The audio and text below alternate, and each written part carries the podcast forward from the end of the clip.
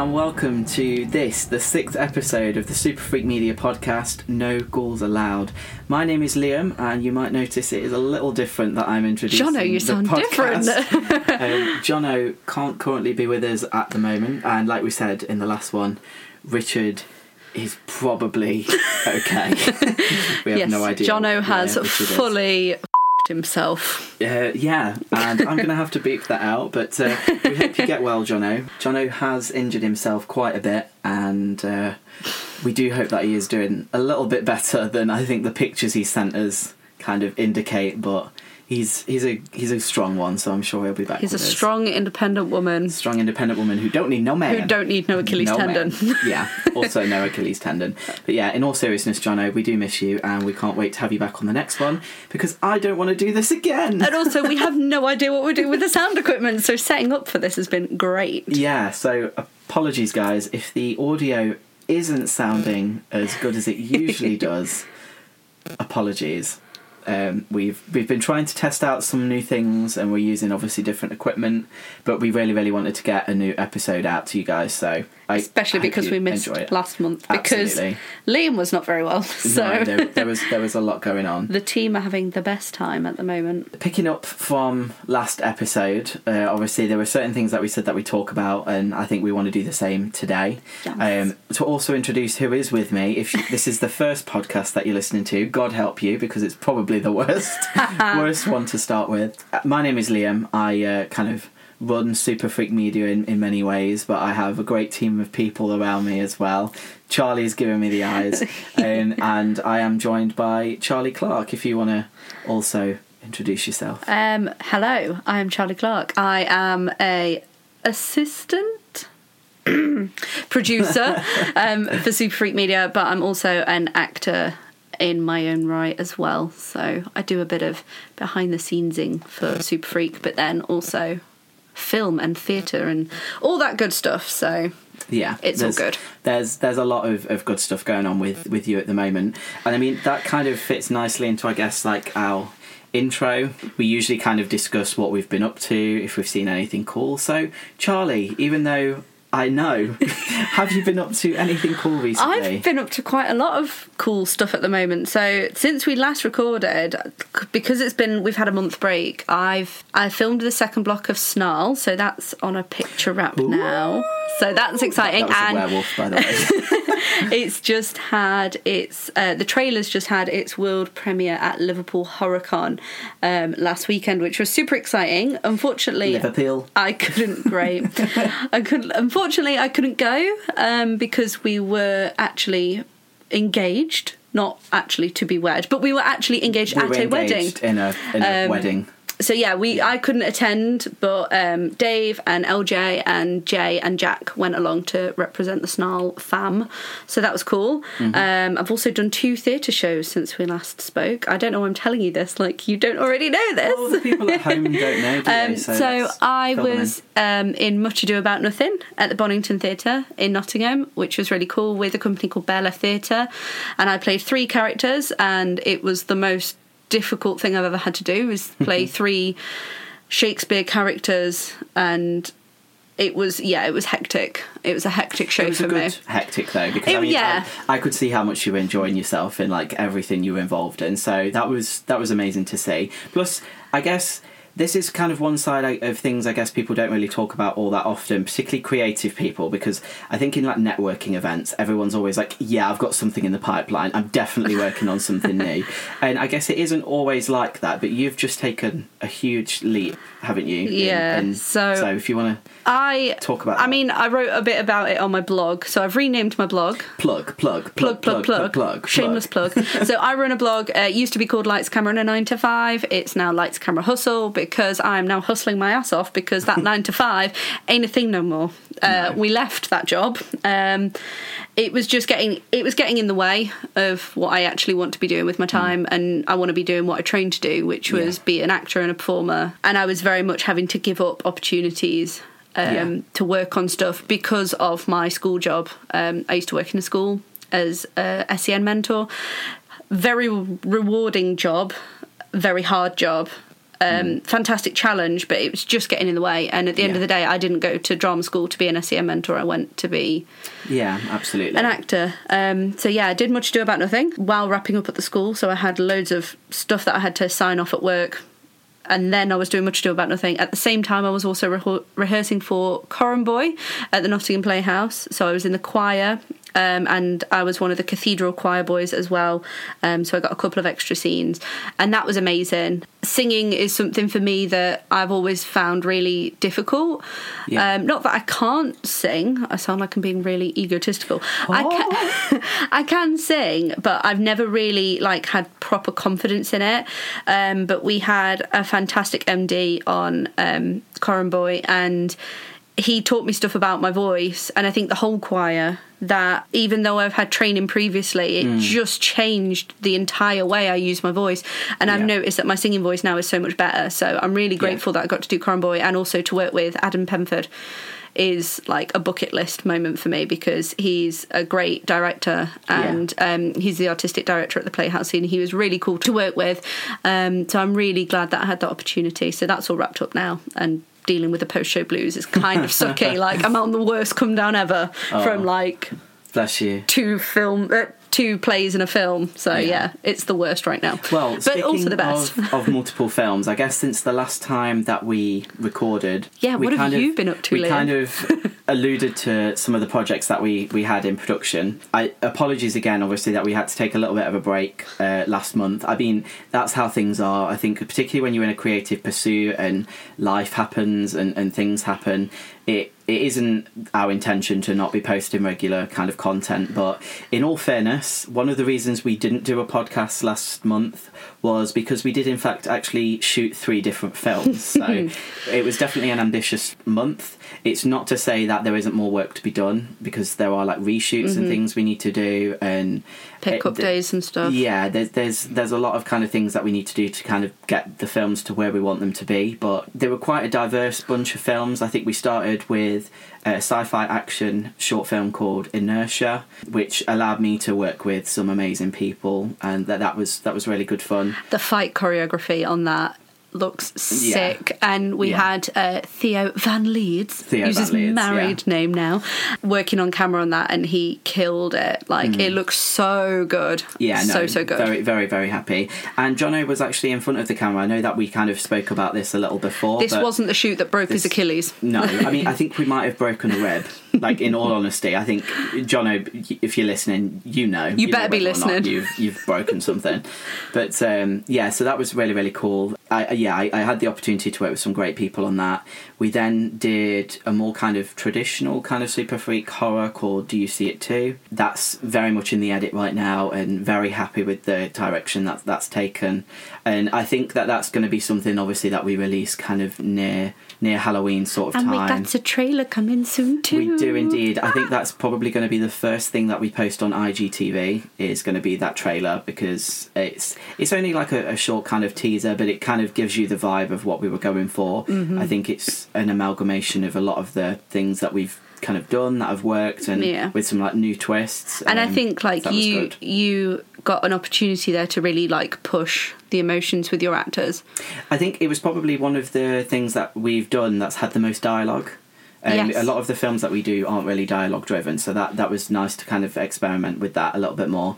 And then we wrapped up the uh, the month uh, kind of before everything hit the fan um, with uh, a shoot uh, for a film called Blood Money. Um, and that, that brought us back uh, with Jess, so we got to work with Jess again in front of the camera. Rich, who usually camera assists, so we do know Rich is alive because he did come and help. yeah he did film he is not but he he is still with us he came and, and shot that and absolutely knocked it out the park. Um, like yeah again, he stepped up in a massive massive way on that shoot and he, he properly he, well, we we, brought his we have A an game. amazing team. Like I, I always feel so so lucky when we get to work together because it is I think like a family. I, I, I always kind of feel so grateful that people take the time to get involved in our stuff and people taking the time to, to watch as well. Uh, we we passed a huge milestone with Best Friends Forever where we're well over 200,000 views. I think over 225,000. I think we're nearer to 240. No, we've passed two- we've passed- See, I, yeah. I, can't, I can't keep up. Like the feedback has been incredible and it, that's the sort of stuff that really motivates Apart us. Apart from on. the YouTube troll that called me a fat turtle, but we'll we'll, we'll look past that. yeah, no, absolutely. But um, yeah, that's the sort of stuff that really kind of keeps us motivated to keep doing this. So thank you for that. But it, yeah, these last few months have been super busy, and we have no intention of slowing down. And we're kind of getting But to that. but we kind of needed of to the- slow down for a little Yeah. bit because Yeah, um, we, we were celebrating. We celebrated ten years this year. Yeah. and it's been ten years with the foot on the gas and very little kind of like breaks in between films. And like we said, we we all have lives outside of this, and we all have day jobs. Unfortunately, that we have to kind of commit to, aside from Charlie, but. It's um it's, it's it's a balancing act at the end of the day. Yeah, so, and I yeah. think a lot of us have kind of bounced from like project to project to project. I know like Jono's been doing quite a lot acting wise. I know he Mm. Yeah. was doing like we mentioned it before, and he's got a day job, and then he was doing some filming um, with the guys he shot Enemies with, Mm. and then he's also doing something else, and then and then you've been jumping from film to film. It's it's just one of those crazy times, and I think I think the reason maybe we missed last we uh, last month's podcast was. Because we'd worked our butts off so hard, I think we just needed sleep. we like, just needed to stop and Yeah. and kind of gather and you know there's there's been a bit of health issues going on but it's all good we're still here we're still we're still plugging away we're still Hmm. doing maybe stuff maybe maybe we're not. we're Maybe- bringing this to you from beyond the grave from from the other side. oh, oh, oh. But obviously, moving on to kind of the next sort of thing that we usually talk about, we usually kind of reflect on maybe something that we've seen that's been quite cool, or what we've been Mm-hmm. watching recently, or listening to. Usually, because Richard usually brings them audiobooks an audiobook or a podcast. So, Charlie, what what have you been? What have you watched recently? or Well, seen that's I been think pretty cool. there's two things that we went to see at the cinema together recently, which Okay. we both really enjoyed. But I'll kind of maybe let you talk about, about them. One thing that I did want to talk about is I watched something on Netflix the other day um, with my mum. Um, she's proper sci-fi geek. Like she likes her Yeah. things science fictiony with big explosions. Like she's not a stereotypical mum. Like rom coms can get gone. She likes Die Hard. It's like one of her favourite films. Um, She's yeah. Michael Bay in a blouse, basically. That's, Yeah. that's what it is. Um, yeah, she's got hella cool film taste. But um, basically, we were scrolling through Netflix the other night and we saw this film called I Am Mother. oh, Which I lo- yes. have you yes. watched it? Yeah, Hilary Swank, isn't yeah, it? Hilary Swank, and also um, Rose Byrne. Rose is the Byrne is the voice robot, of Mother, yes, yeah. and it. I don't know what I expected from it. Mhm. I'm very surprised you checked that out. To be honest. Well, she chose. Mum chose it because I'm not. I'm not as. I struggle with sci-fi Yeah. films. They're not my cup of tea usually. Like there are the odd one, like The Martian. Loved The Martian. Yes. I can't remember what year The Martian came out. I think it was 2016. Maybe. But it was probably in my. It was definitely in my top three films for that year, if not my favourite film of the year. 2015. Just checked. Thank so you, you. were close. Close. Um, but yeah, I think The Martian was probably my top film of that year. But Mm. um, Mum chose to watch I Am Mother. I thought, oh, it's a Netflix film. And I think Netflix are really stepping their game up with the Yeah. content that they're bringing out. But some of the films I found are a little bit hit and miss. Well, I think I might know why you enjoyed that film. But- I'll I'll I'll give yeah. I think because it was kind of it's kind of dystopian Hmm. in the near future kind of the humans have basically wiped everything out. Yeah. Also the film would kind of have you believe but there's kind of twists and turns along the way and I think I found it int- I think I didn't hate it yeah. because there were very little lasery pew pew pew moments in it, which is when I start to struggle with space films. And it Yeah. is is not actually set in It's not in space; space, no. it's on Earth. Yeah. but there's robots is- and is space. I think you don't mind sci-fi. Yeah, it's space. I think I think my science fiction needs to be grounded with like human story, Hmm. um, and that's very much what I Am Mother is. Yeah. it's this kind of human struggle between this girl who's been birthed through an artificial kind of Yeah. womb that this robot thing has So kind of developed. kind of you think of when you think of something motherly or maternal. Yeah. Has kind of been removed or kind of twisted Yeah. in this sci-fi way, which I think is what's quite cool about it. And Hilary Swank is she's a cracking actress, but I've not really seen her in that kind of her in this. yes. But I do think she's getting a bit of a resurgence because I know that she's also in The Hunt, which is obviously. But I've never really next seen her in this kind of film before. Not that I can think in my recent memory.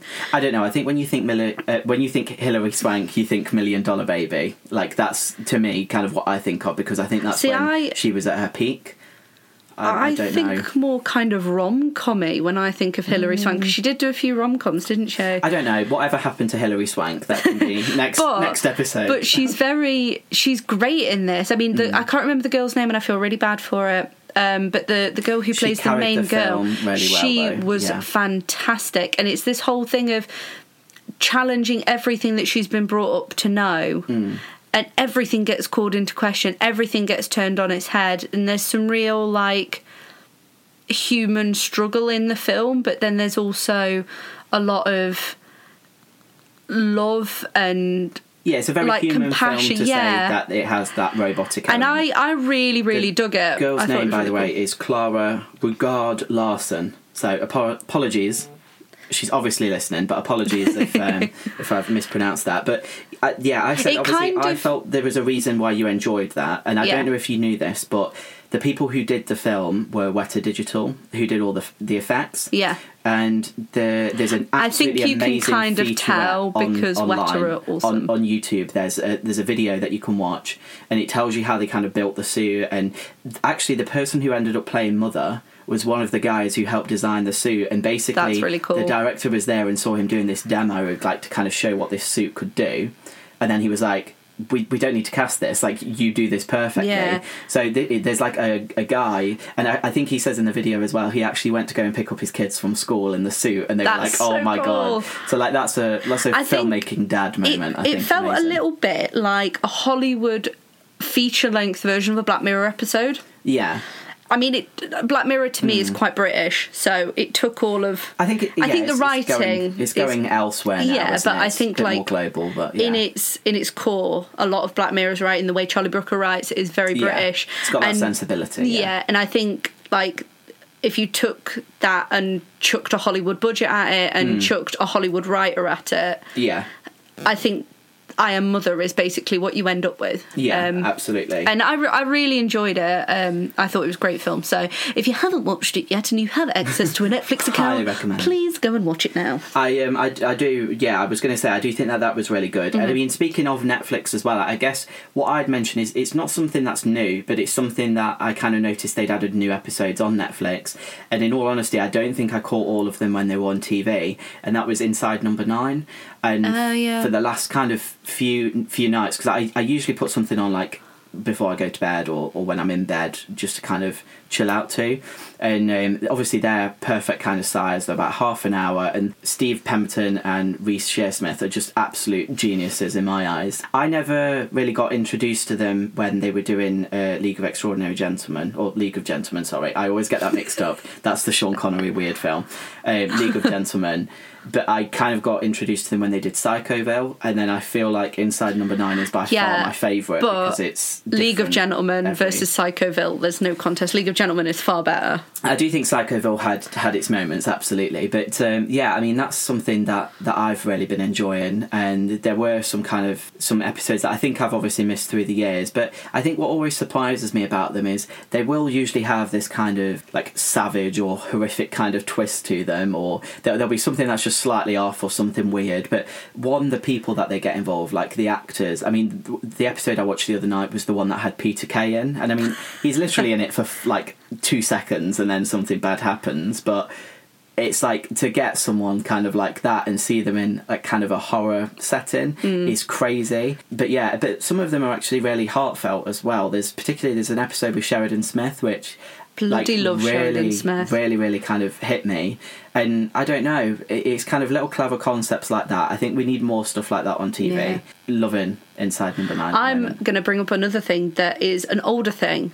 But has recently gone on to Netflix, I think, in the last couple of months. And it was something that I always wanted to watch, never got round to it. And then it appeared on Netflix, and I was like, I'm going to watch it because I'm taking a bit of a hiatus from Game of Thrones at the moment because I'm bringing it up on the episode. I got Oh told not to bring Lord. it up. No, I um, I haven't had time to sit down and properly watch Game of Thrones, so and I needed a break of it. So I decided to watch um, American Crime Stories: The People versus O.J. Yes. Simpson, which is amazing. I'm about halfway through it, and oh my god, so it's so good. The acting, the ev- just everything about it is insane. Amazing, yeah. Um, I thought I was really going to struggle because I'm a massive Friends nerd to see David Schwimmer as anything other than Ross from Friends, but he is so, so Yeah, good in very, this. very good, like, yeah.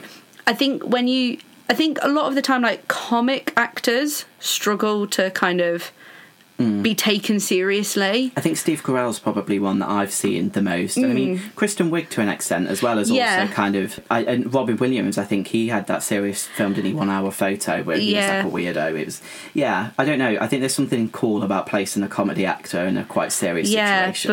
but like obviously David Schwimmer's known for like Madagascar and Friends. Mm. well, I was going to say, I don't think when you think David Schwimmer, you go. no, but you, you think of Friends, but yeah. then oh no, I don't know if you've got kids, you'll know. He's in Friends. He's Melman.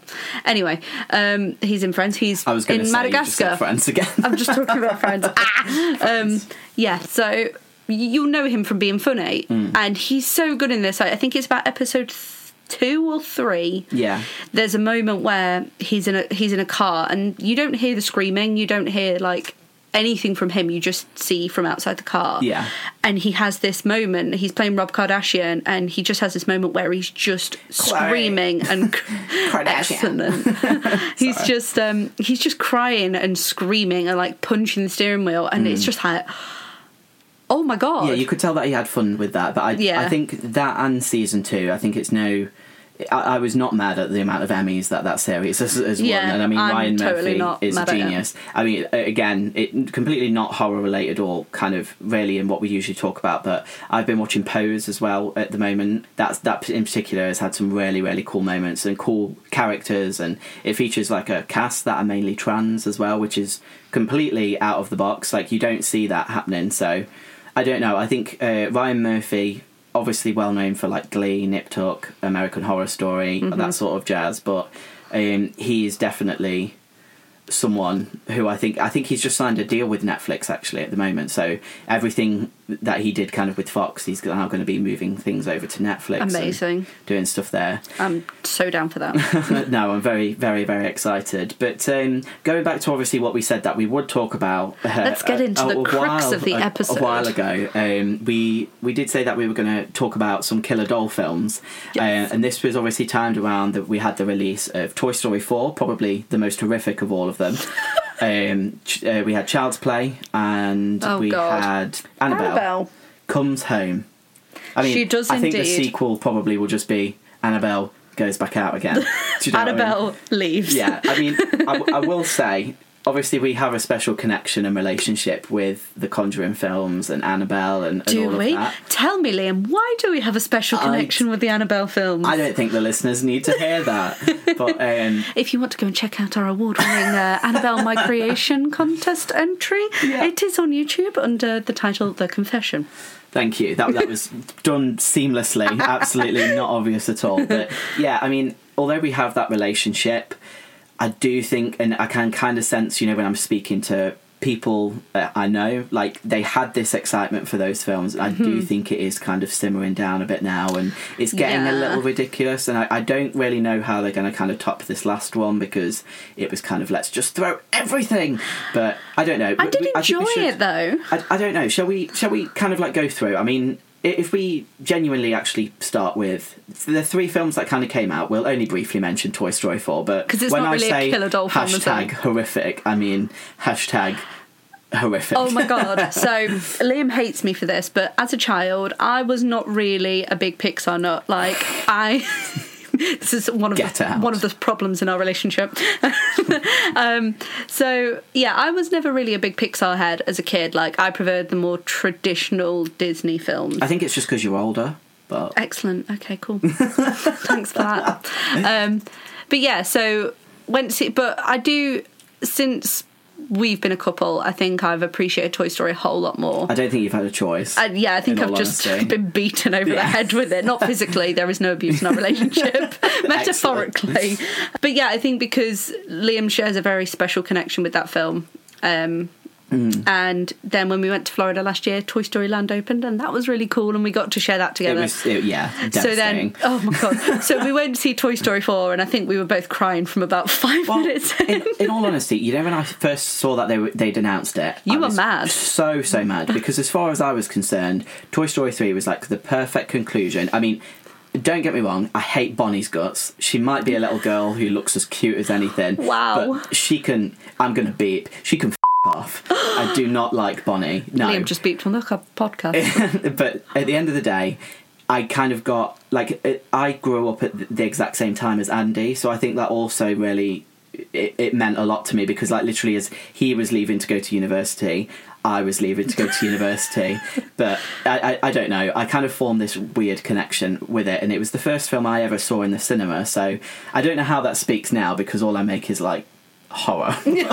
but I don't know. I, I think there are generally some horrific moments in in those films, and even with this Yeah. one, like uh, we're not lying when we say this. In the screening we were in, there was a girl in the row in front of us who genuinely screamed several times because Yeah. they were like these doll characters that just oh kept my god, popping up. they are horrendous. so, So, when we kind of talk about it on this podcast, I don't feel like it's But misplaced. do you They're know just why not they killer. scared me? Because they looked exactly like Sid the Dummy from Buffy the Vampire Slayer. I no. think Slappy from Goosebumps. That's what I'm going to go with. Also but, that, yeah. but I think they kind of run quite parallel. Sid and Slappy just do any, look very any similar. ventriloquist kind of doll is but just no. awful. Yeah. Yeah. not not a thing. But yeah, there are some genuinely scary moments in Toy Story Four. Yeah, and there's a lot of homages to The Shining. I, I noticed in this Yeah. last one, like the music and stuff. But I think that's something that's been kind of paid tribute to since the start. Like Mm. you'll see, kind of some rooms will be called two three seven. The um the what the carpet in Sid's kind of house is the hexagonal pattern Yeah. from the Overlook Hotel. So the, I think that there's loads of little nods in there that if you do also appreciate horror or other kind of genres, like even when they kind of like um, reference like adult rom coms and stuff, and Yeah, it- I think that's something that the Toy. Story films do do quite well. Is obviously you know that the Yeah. people watching it is going to be parents mostly that take their kids I to watch that's it. That's where the rewatch ability kind of comes from Yeah. there because you watch it as a kid and you laugh along with everyone else because you're like everyone's laughing and then when you grow up you're like oh they were talking about a dick Yeah. Do you know what I mean like you kind of then realise Yeah, but Toy Story 4 was uh, very beautiful, and there was a lovely moment at the end of the film when um, there was this little old bloke who was sat next to us, Yeah. wasn't he? And he, he was Yeah. really teary, and he turned to us and he was like, Did you enjoy that as much as I did? I don't know why I did a slightly American accent because he Uh, wasn't American. it's from the deep south He's yeah. from the deep south. Did you enjoy? No, I'm that's going that. Australian just stop it's good that you're pursuing a career in acting with I'm uh, not with good at these- accents. with these accent skills Um, but yeah, so he turned to us and he was like, "Did you enjoy that as much as I did?" And um, we were like, "Yeah." We were all kind of crying, and he was like, "It was wonderful, wasn't it?" And we were like, "Oh my god!" yeah I know But he was like, he looked like a Pixar character, didn't he? Yeah, he was so he looked like eccentrically the- dressed. He looked like, kind of like the guy from Up. Like Yeah. he- it was, it was kind of Oh adorable. But he was crying, I was crying, Charlie was crying. There was girls next to Charlie crying.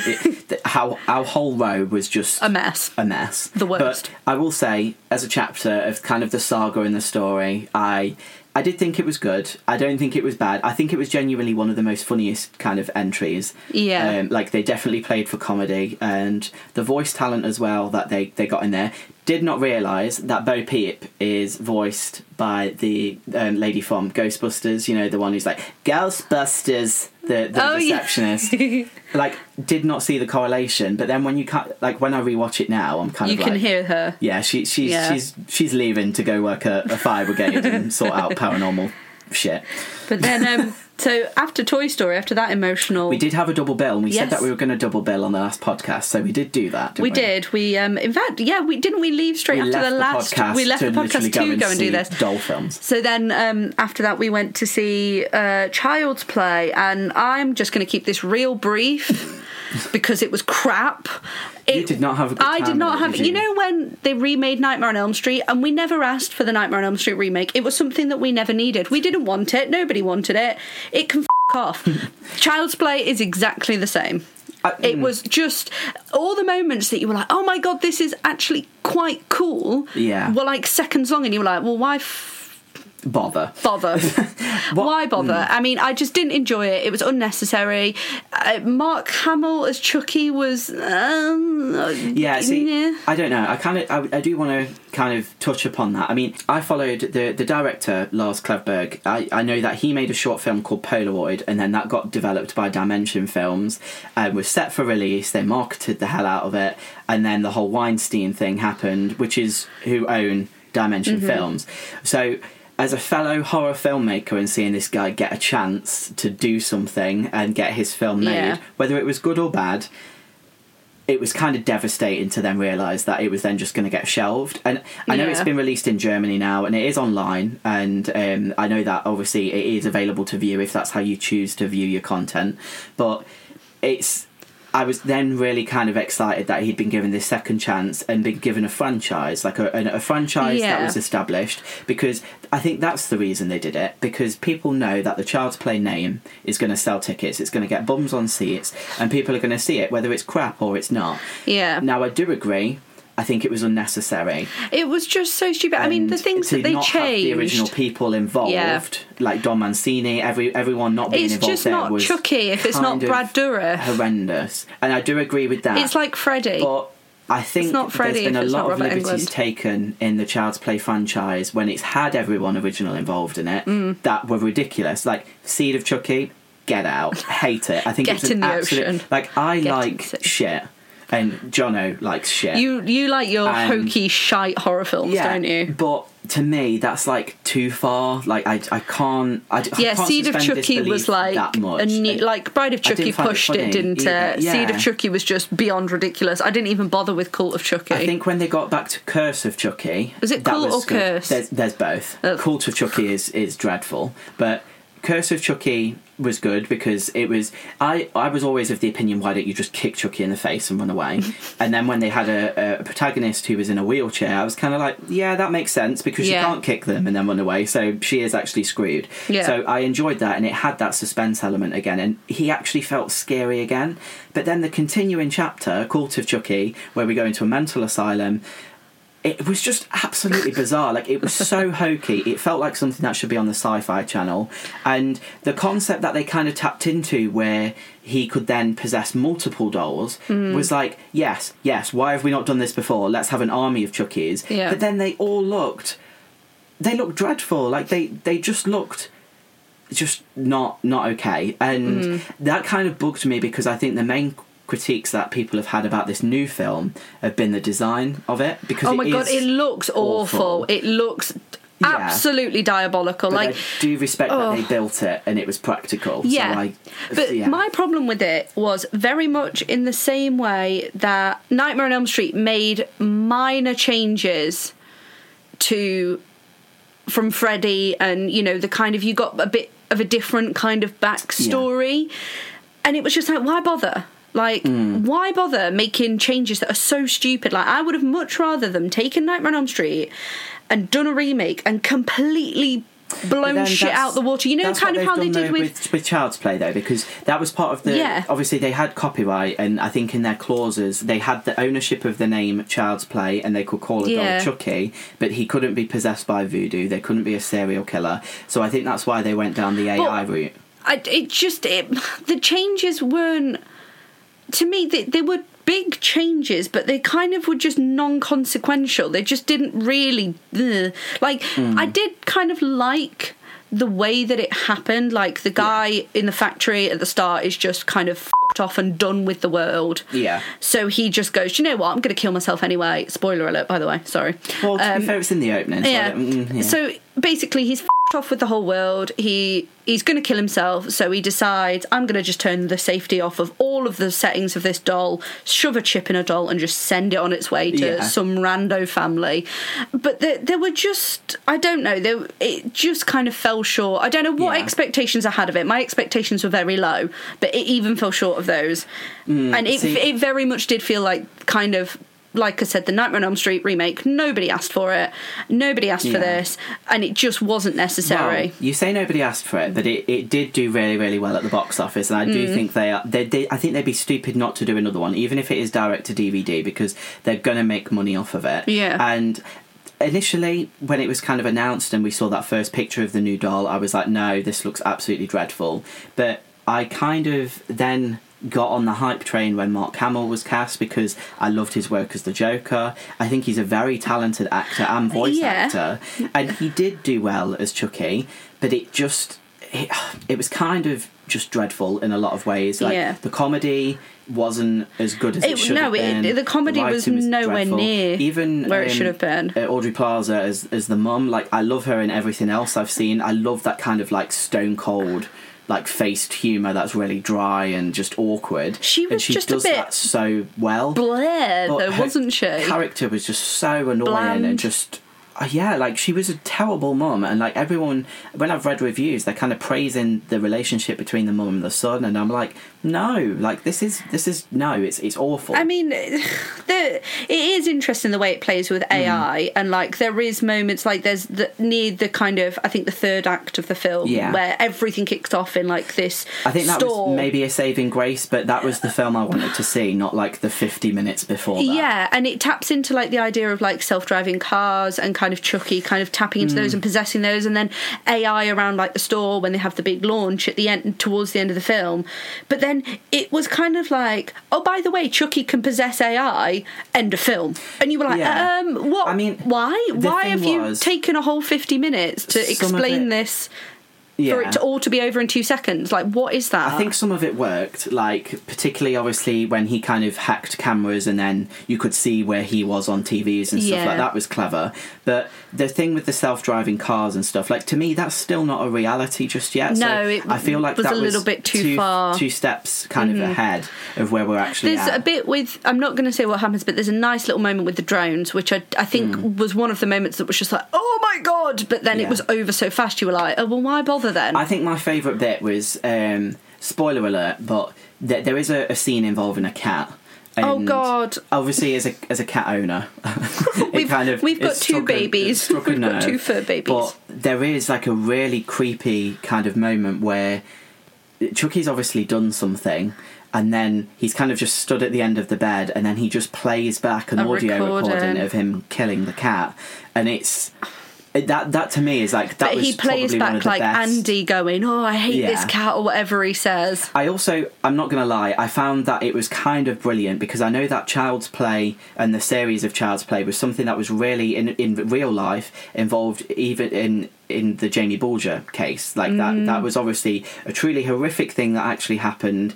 And I- know that the kind of VHS covers and things like that, they were all pulled into the court case as like these kids saw like a doll beheading another doll, And this is is why, why they've done something bad. yeah. And I did kind of like that because to me, the argument that movies make people kill people is absolute shite. So that one can just do one. And I know that there's very much a, a, a kind of issue at the moment with the gun crime in America, violent video games being banned, Walmart not carrying kind of certain films and games But and then. I saw a very interesting meme that said when boys used to play with guns before video games even existed, boys were violent. Yeah. I'm stereotyping, but it is it was a picture of some At kids of playing day, war. Someone is going to do War something existed because before video they've got games. something wrong with them. Yeah. it's not because of what they play or what they choose to watch. But I did like the fact that Chucky in this film picks up his violent tendencies from the films he watches. But I Mm. think from a robotic standpoint, something that is there just to observe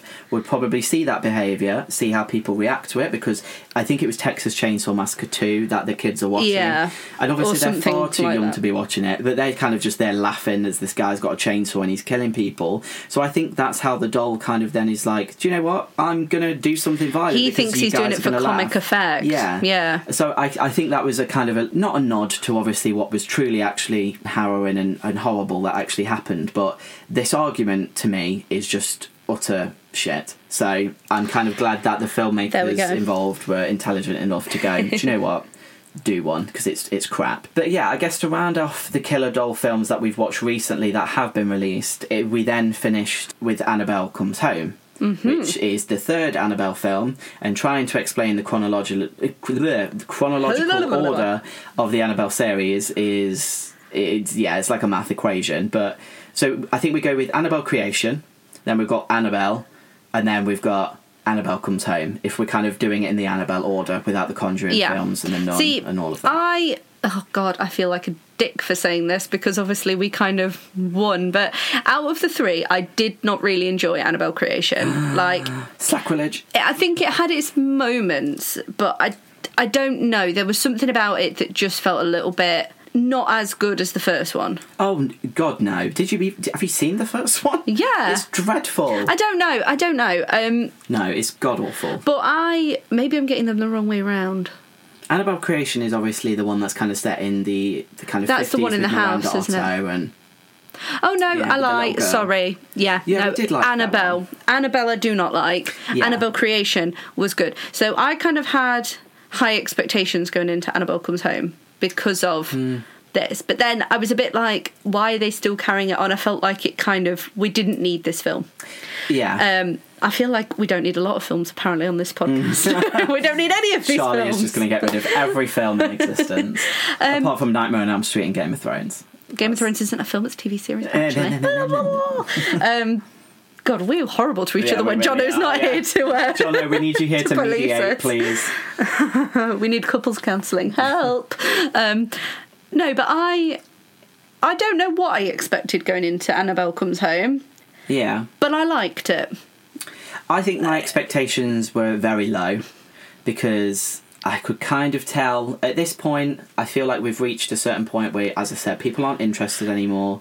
I think it's very much a cash grab, and that's Also, after the Nun, I was a Yeah, little the- bit worried. the nun was it was so disappointing because I love Corin Hardy and his work, Mm. and it could have been so much better than it was. And it, I was it just very awful. disappointed by the polystyrene door that was holding the Jesus blood behind it. I was like, what is that? Like, what is that? That's just, Just- spray painted polystyrene. Yeah, I mean, budget cuts, Brexit. That's ultimately what happened. Brexit it? doesn't Defi- affect Hollywood. definitely Brexit.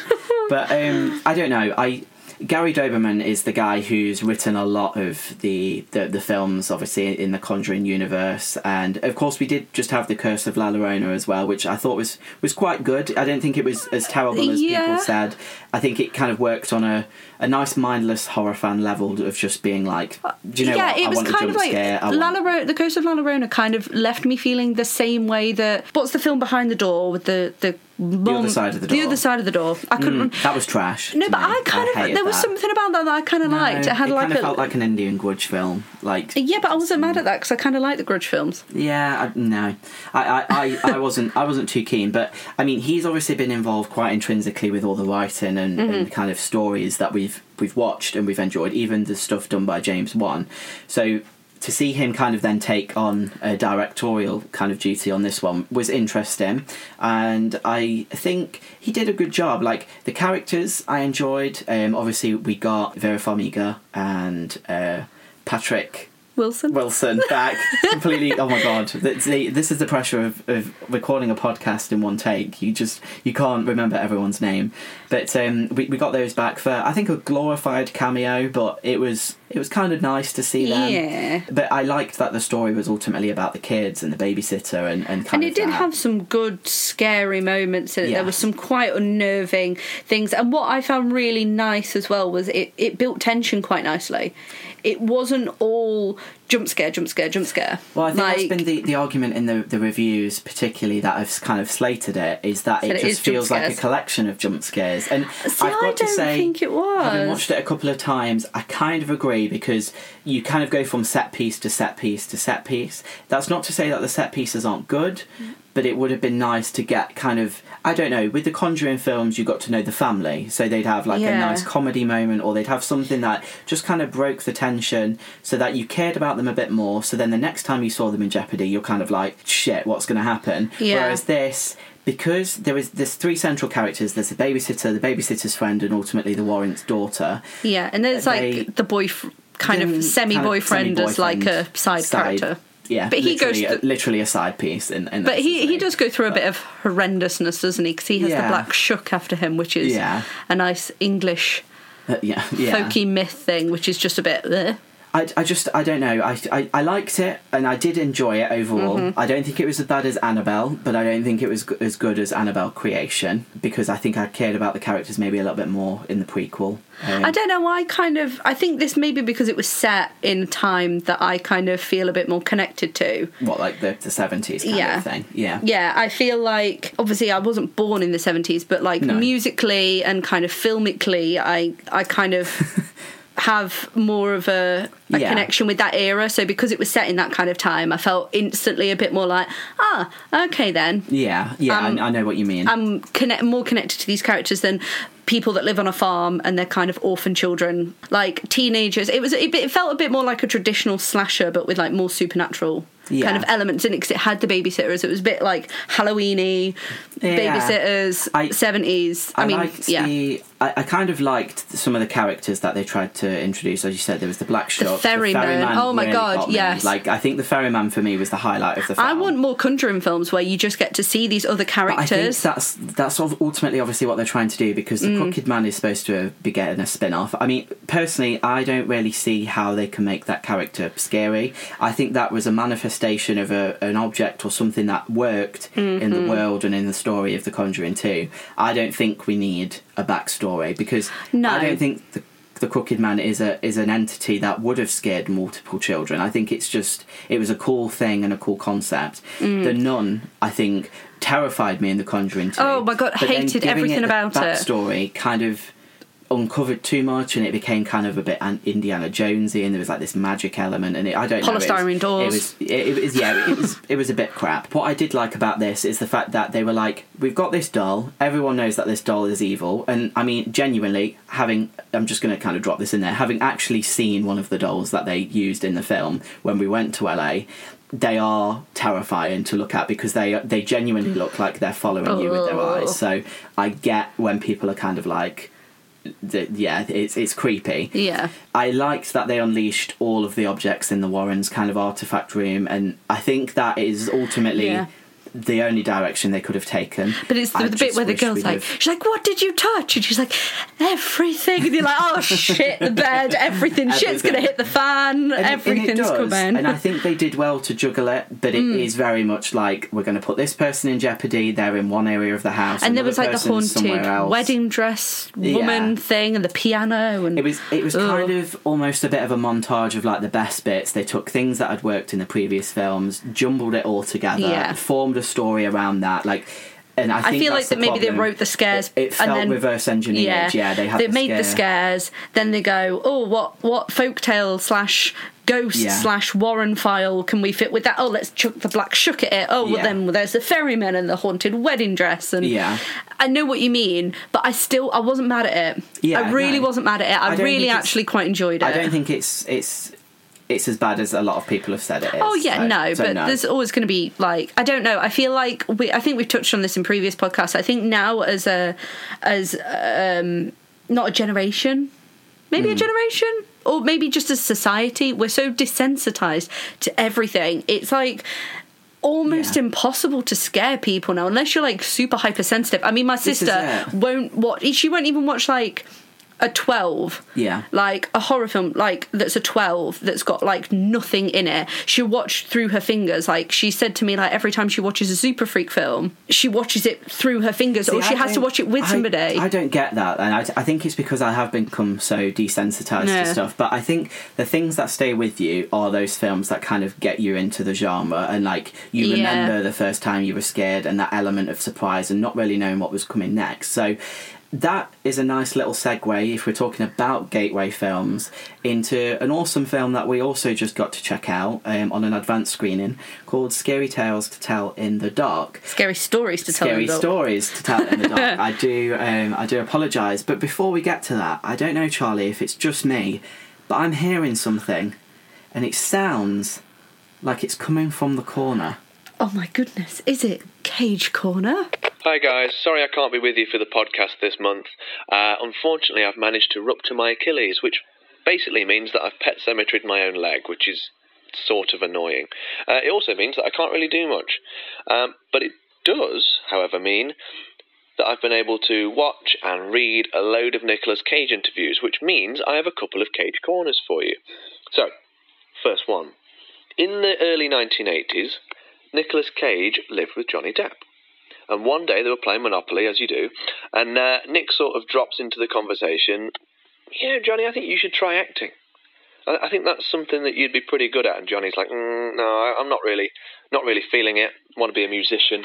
Don't really want to do the acting thing. Don't think I'll be very good. However, Nicolas Cage pushes him and says, Look, meet with my agent, have a chat about it, and see how you feel. So Johnny goes off, meets with an ex agent, and gets sent off to an audition. That audition was for Nightmare on Elm Street, and as you probably all know, Johnny appeared in that film. So he got his first audition and his first role thanks to Nicolas Cage. There we go. Second Cage Corner fact he once spent $276,000 on a dinosaur skull, which he bought in a legitimate auction um, because I guess he wanted a dinosaur skull. I mean, I would. Um, unfortunately, it turned out that this dinosaur skull was illegally taken from another country, from Mongolia, and therefore he had to give it back, thus losing $276,000. Two wonderful Cage Corner moments for you. Um, I guess I'll see you next time. Enjoy the rest of the podcast. So somehow, Jono just managed to interrupt our intermission with a, a glorious fact from Nicola about Nicolas Cage, not from Nicolas Cage. From Nicolas if you Cage somehow himself. managed to get a transmission from Nicolas Cage, then bravo. Yes, um, even with a that, broken Jono. Achilles, he's still bringing us even Cage even Corner. a crippled, broken man. he is here with us on the podcast, so thank you so much for that, Thanks, Jono. Jono. It, uh, it does. It I'm does probably means the world. means the world. Means the world. Means the world. Means the world. Probably going to have something horrible to say about Nicolas Cage, but Yeah. Yeah. Well, what's funny is the fact that we're recording this, so we actually have no idea what Jono might have just said. yeah, he could have said like the worst thing ever about Nicolas Cage, and we're like, "Thanks for that, Thanks Jono. for that, That's Jono. great." Thanks, brilliant. No, Um, but we were talking about Cage Corner the other day actually because I was talking to Jono and I'd sent him this thing which I did not even know was a thing. Everybody's probably going to be like, "How did you not know that was a thing?" So there was a Tim Burton Superman film in the works. Yeah. Did not know Nicolas this. Cage with- with Nicolas long hair. Cage with long Yeah. hair looks a bit like Loki, but like not as hmm. Sexy as Tom Hiddleston. Are you? Oh my gosh! Is this? Are you No. saying that you like Nicolas Cage? No, but the, the long hair was a little bit Loki. says something different.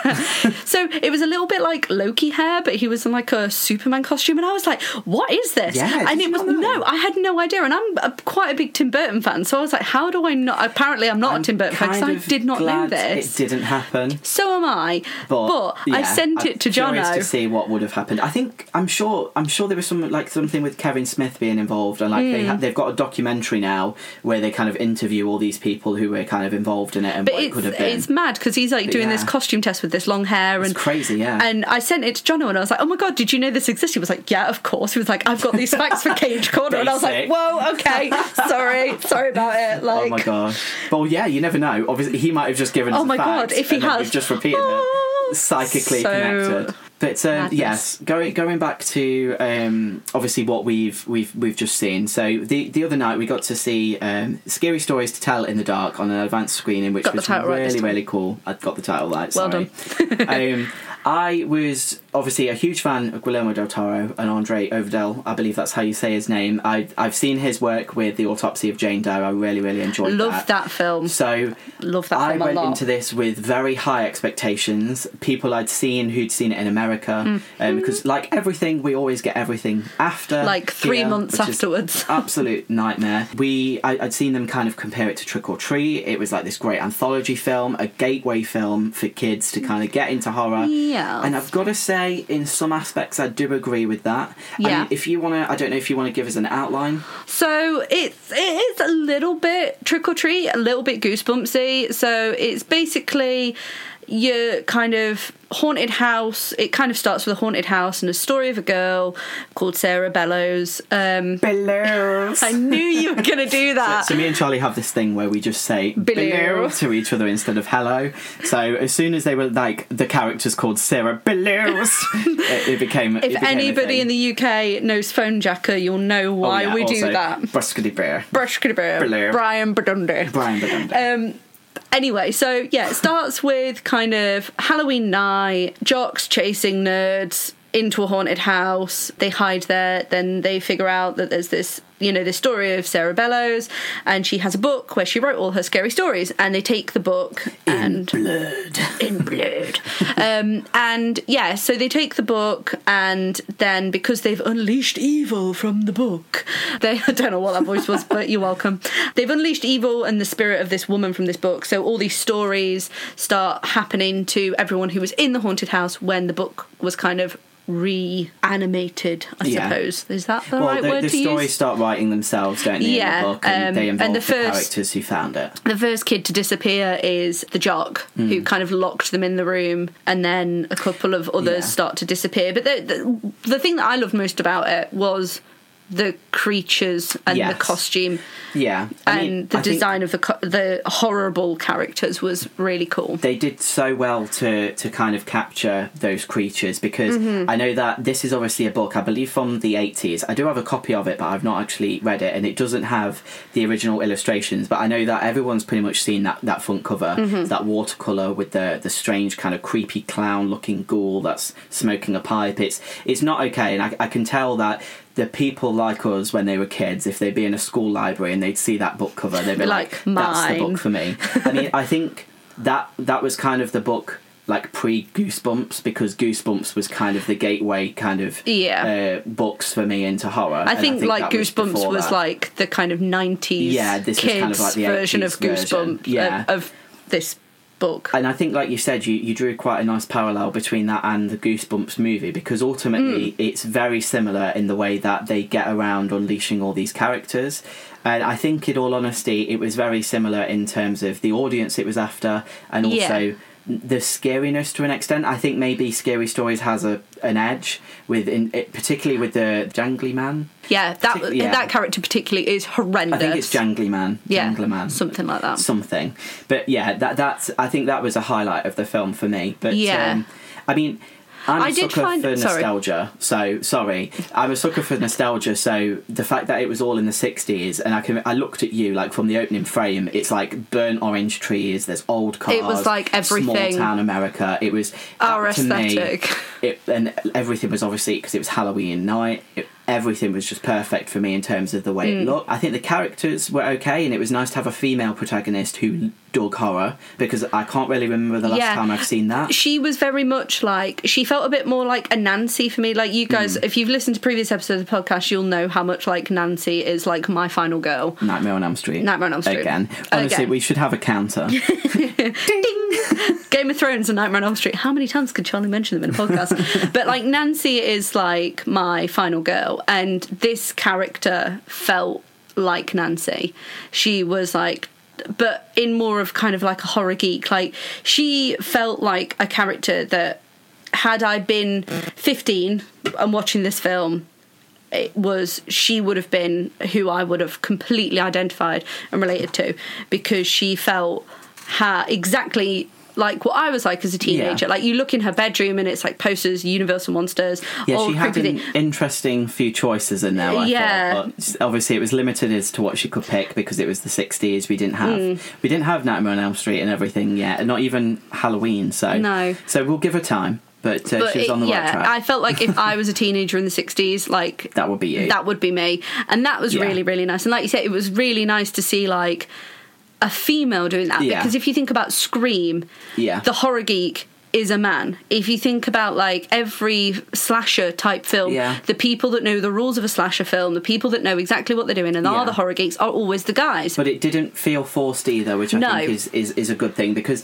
I don't know. I know that there are people who are quite precious about things, Ghostbusters, but um, I think that it, it didn't feel like it was a problem that there was a girl who was on this journey and she was kind of aware of the tropes of horror and she she had a respect for for the genre and everything there. So uh, yeah, I, I appreciated that and I thought that was quite good. And the way that the kids were kind of thrown together almost and they had this friendship, I do think you you kind of cared about them. But I think uh, particularly uh, obviously when it when it starts getting going, and it is clearly obviously an anthology film because these stories write themselves and they each involve a character from the group. It, I think the characters, particularly that you lose right at the start, obviously the jock, they established quite easily that he was a bit of a dickhead because that's what he was he was acting like, and I think that works because they needed to off someone 1st Mm-hmm. But particularly like uh, August, I don't think you really got to know much about him. Yeah, Like, I felt like the the Spider Girl as well. I think.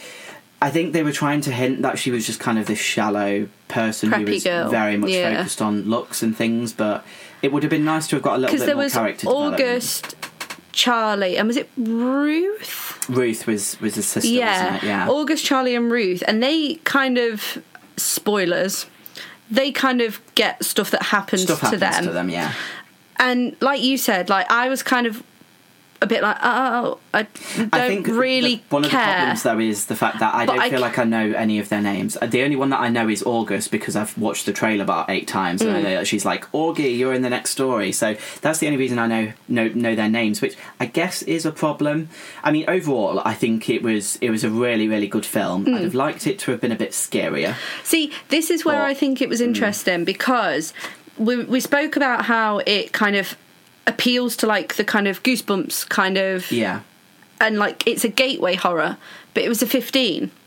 I don't think it needed to be a fifteen. I think this the way that it is at the moment, I think it should have been a 12. Yeah, definitely. Because it felt like a film that a 13-year-old will watch and be like, "Where has horror been the all my only life?" thing that I could think If of it was gonna be a 15, it was the should- jangly man kind of Yeah. scene. Or I, I feel like I'm saying that wrong, and I feel like I'm going to listen to this back and and hate Is it- I think it was interesting that it was a 15 because it didn't Hmm. for me it didn't feel scary enough to be a 15 like I've seen much scarier films Yeah. that have been a 15. Well, I've seen much scarier films that have been a 12A, like Yeah. Woman in Black, for example. Oh my god, that That- film. terrifying Yeah. in, in a lot of ways. And to me, I guess it obviously is just more jump scares than anything else in The Woman in Black, but Yeah. it does have that tension. It has a backstory which is really horrific. I mean, there is a death of a child in there. Yeah. So, I mean, they get away with Well, the quite a lot first like couple of minutes is kids Yeah. jumping out of a window. a Three lot- kids jumping out of a window. bad, a bad shit goes down in that film. But Yeah. I, I yeah, I didn't see why I it felt a like it should have been a 12 and if they were going to make it a 15, I wanted it to be scarier. up more. Yeah, Yeah. absolutely. So it was interesting that it, it is one of those kind of trick or treat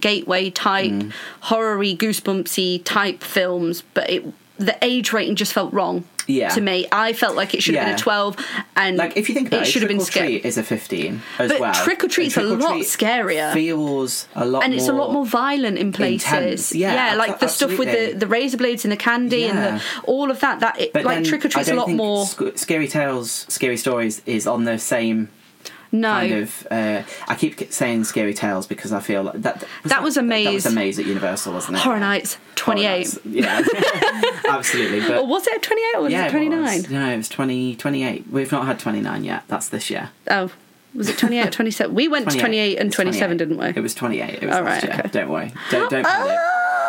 but yeah, I, I um. I overall really, really enjoyed it. I, I think it was absolutely wonderful to feel like it was Halloween in August. Oh, yeah. So to me, yeah, that was a vibe. Also, very much happy that in the UK, TK Maxx have started putting their Halloween shit out Yeah, we in might already have bought two fall centre candles already. yeah, so we've got a friend, Sarah Thomas. She does some super freak stuff. Hiya, she love. like, I love, hiya duck, you're right. Rusty Um, Rachel. yeah, she's one of our best friends, and she posted something on her Instagram. She was like, "TK Maxx are doing Halloween stuff," and we were like, "Um," and we tried to have a chilled Sunday, didn't we? Yeah. We were like, "Let's just have a chilled Sunday as a couple, and it'll be really nice." And then we ended up going to TK Maxx for like an hour and Well, just.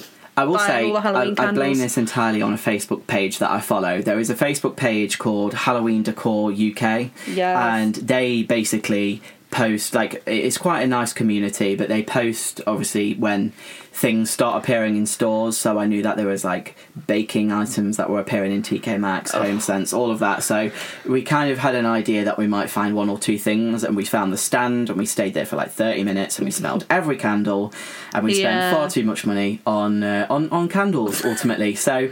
This podcast, the room smells lovely now, um, but uh, that's just because we, we, we love Halloween and autumn so much. So we're heading into a nice nice period of uh, of the year, I think now, which is good. Which is good. Definitely good. So I guess we should probably think about wrapping things up. We've spoken about quite a lot, and obviously it's only been me and Charlie, so we understand it's been a little different this uh, Yeah. this episode. Hopefully, obviously, programming will return to normal uh, in the next uh, kind of few months or so.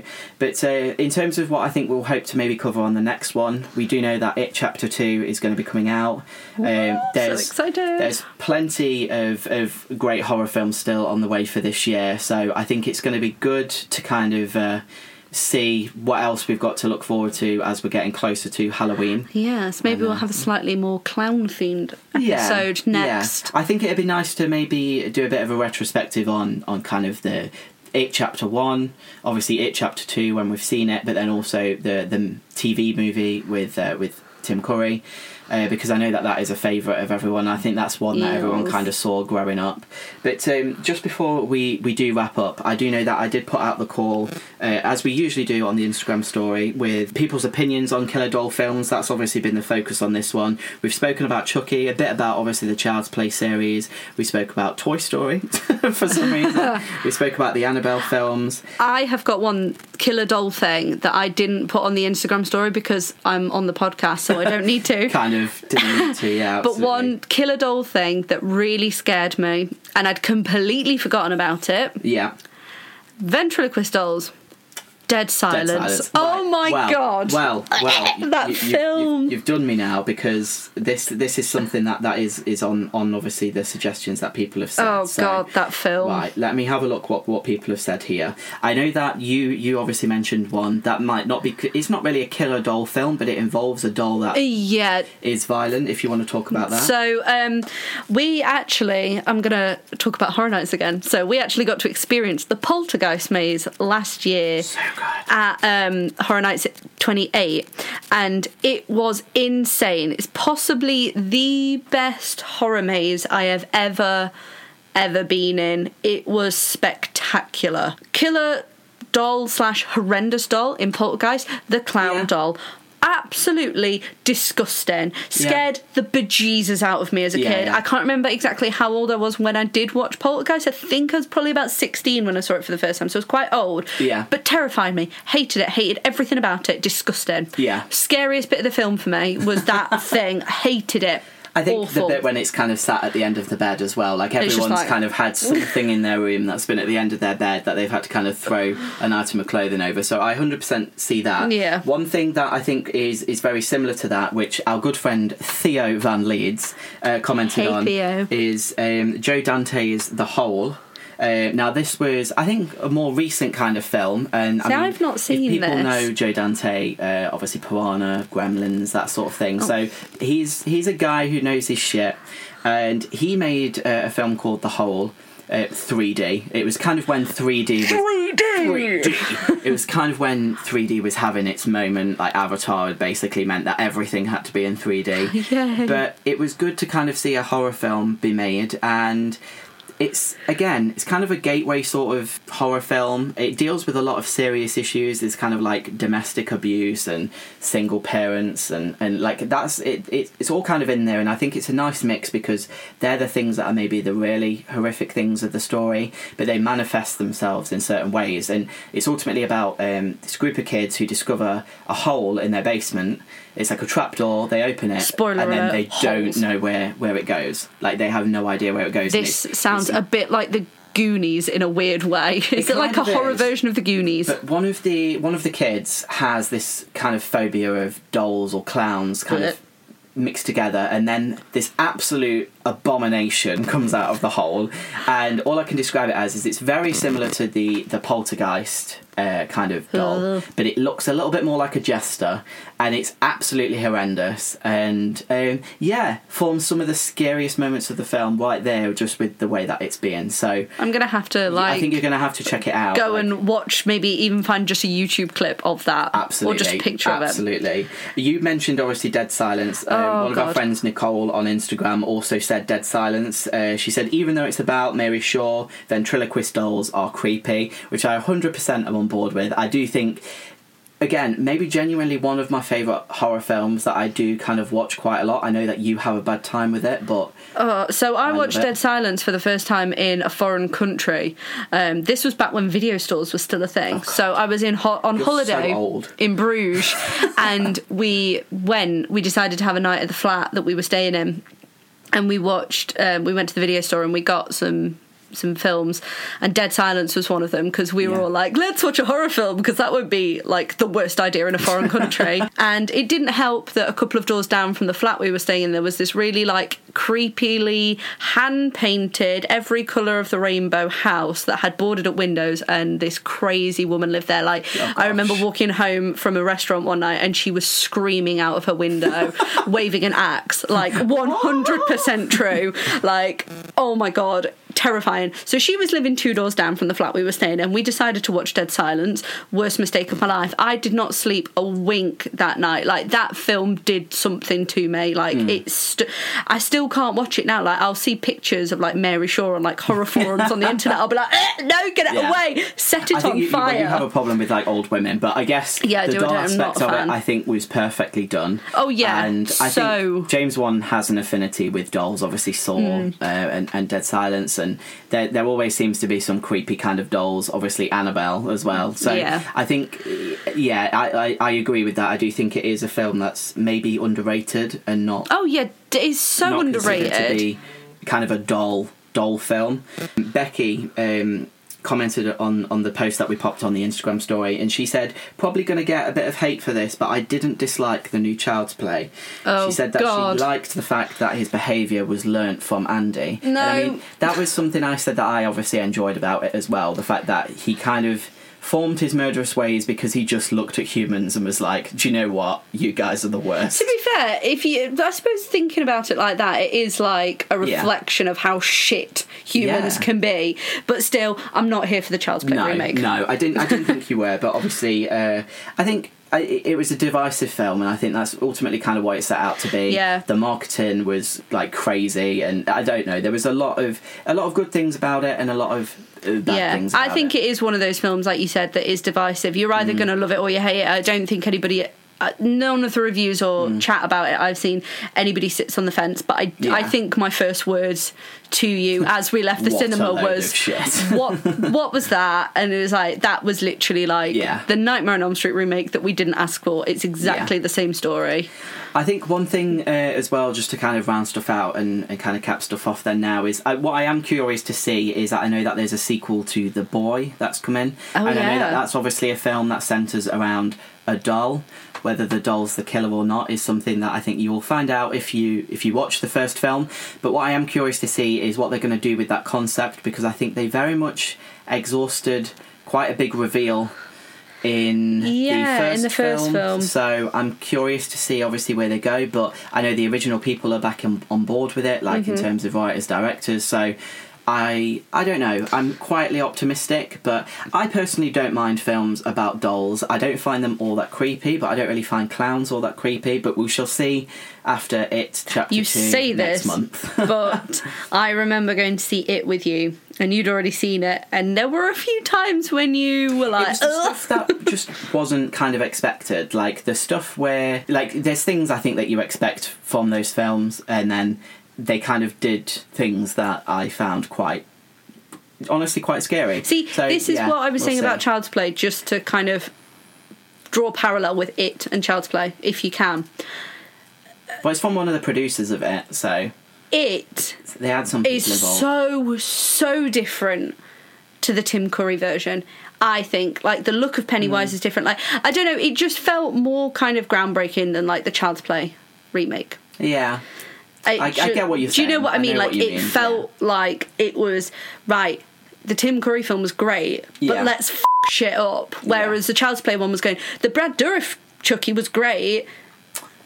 But for, for the Let's people who do a little bit of that, they're going to get the TV series that's in development. Yeah. So I don't think, uh, as a horror fan, I think it is win-win. At the end of the day, if a film is terrible, you don't need to watch it. You don't need to see Child's Play, the remake, any any longer. You I am never gonna watch it again. Whereas if someone did enjoy it, Yeah. they can rewatch it. But it's like it depends I what it. what your bag is, what what you like, and what makes what scares you as well. The kills. The kills were really good, and I think they had some really nice gory moments in there. But again, I'm sure that was a 15 as well. So I, Yeah, I just I don't get where these ratings are coming from. So If anybody works for the BFC. BFCC, Yeah. can you please like please get, get how give us drop us a line. Please how drop do us you a rate line. stuff, please? Yeah, no, absolutely. But um, we've spoken for far too long. We have. and um, I hope you've enjoyed it. But uh, we will be back next month with a Killer Clown episode. I think we should talk about that. Obviously, some of the other Killer Clown films that we enjoy, and we might even bring back because I know in one of the previous episodes we did record some impressions of Pennywise, and Oh, we God. weren't able to put them in. So I'm really, really keen for everyone to hear how bad we did at that. But until Yours was quite one, good. Mine was yeah, awful. I guess they were. Yeah, they. Uh, I think they were all terrible. but uh, thank you so much for for listening, and as always, keep it creepy, and we'll see you on the other side. Bad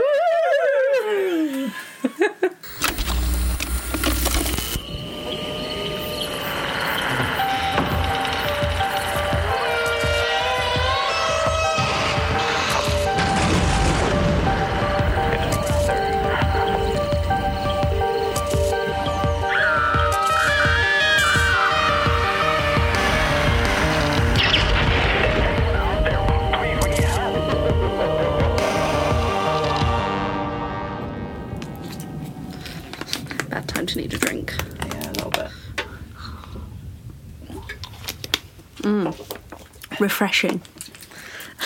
You can put that on the outtakes at the end. Amazing. we have no idea what we're doing. Okay.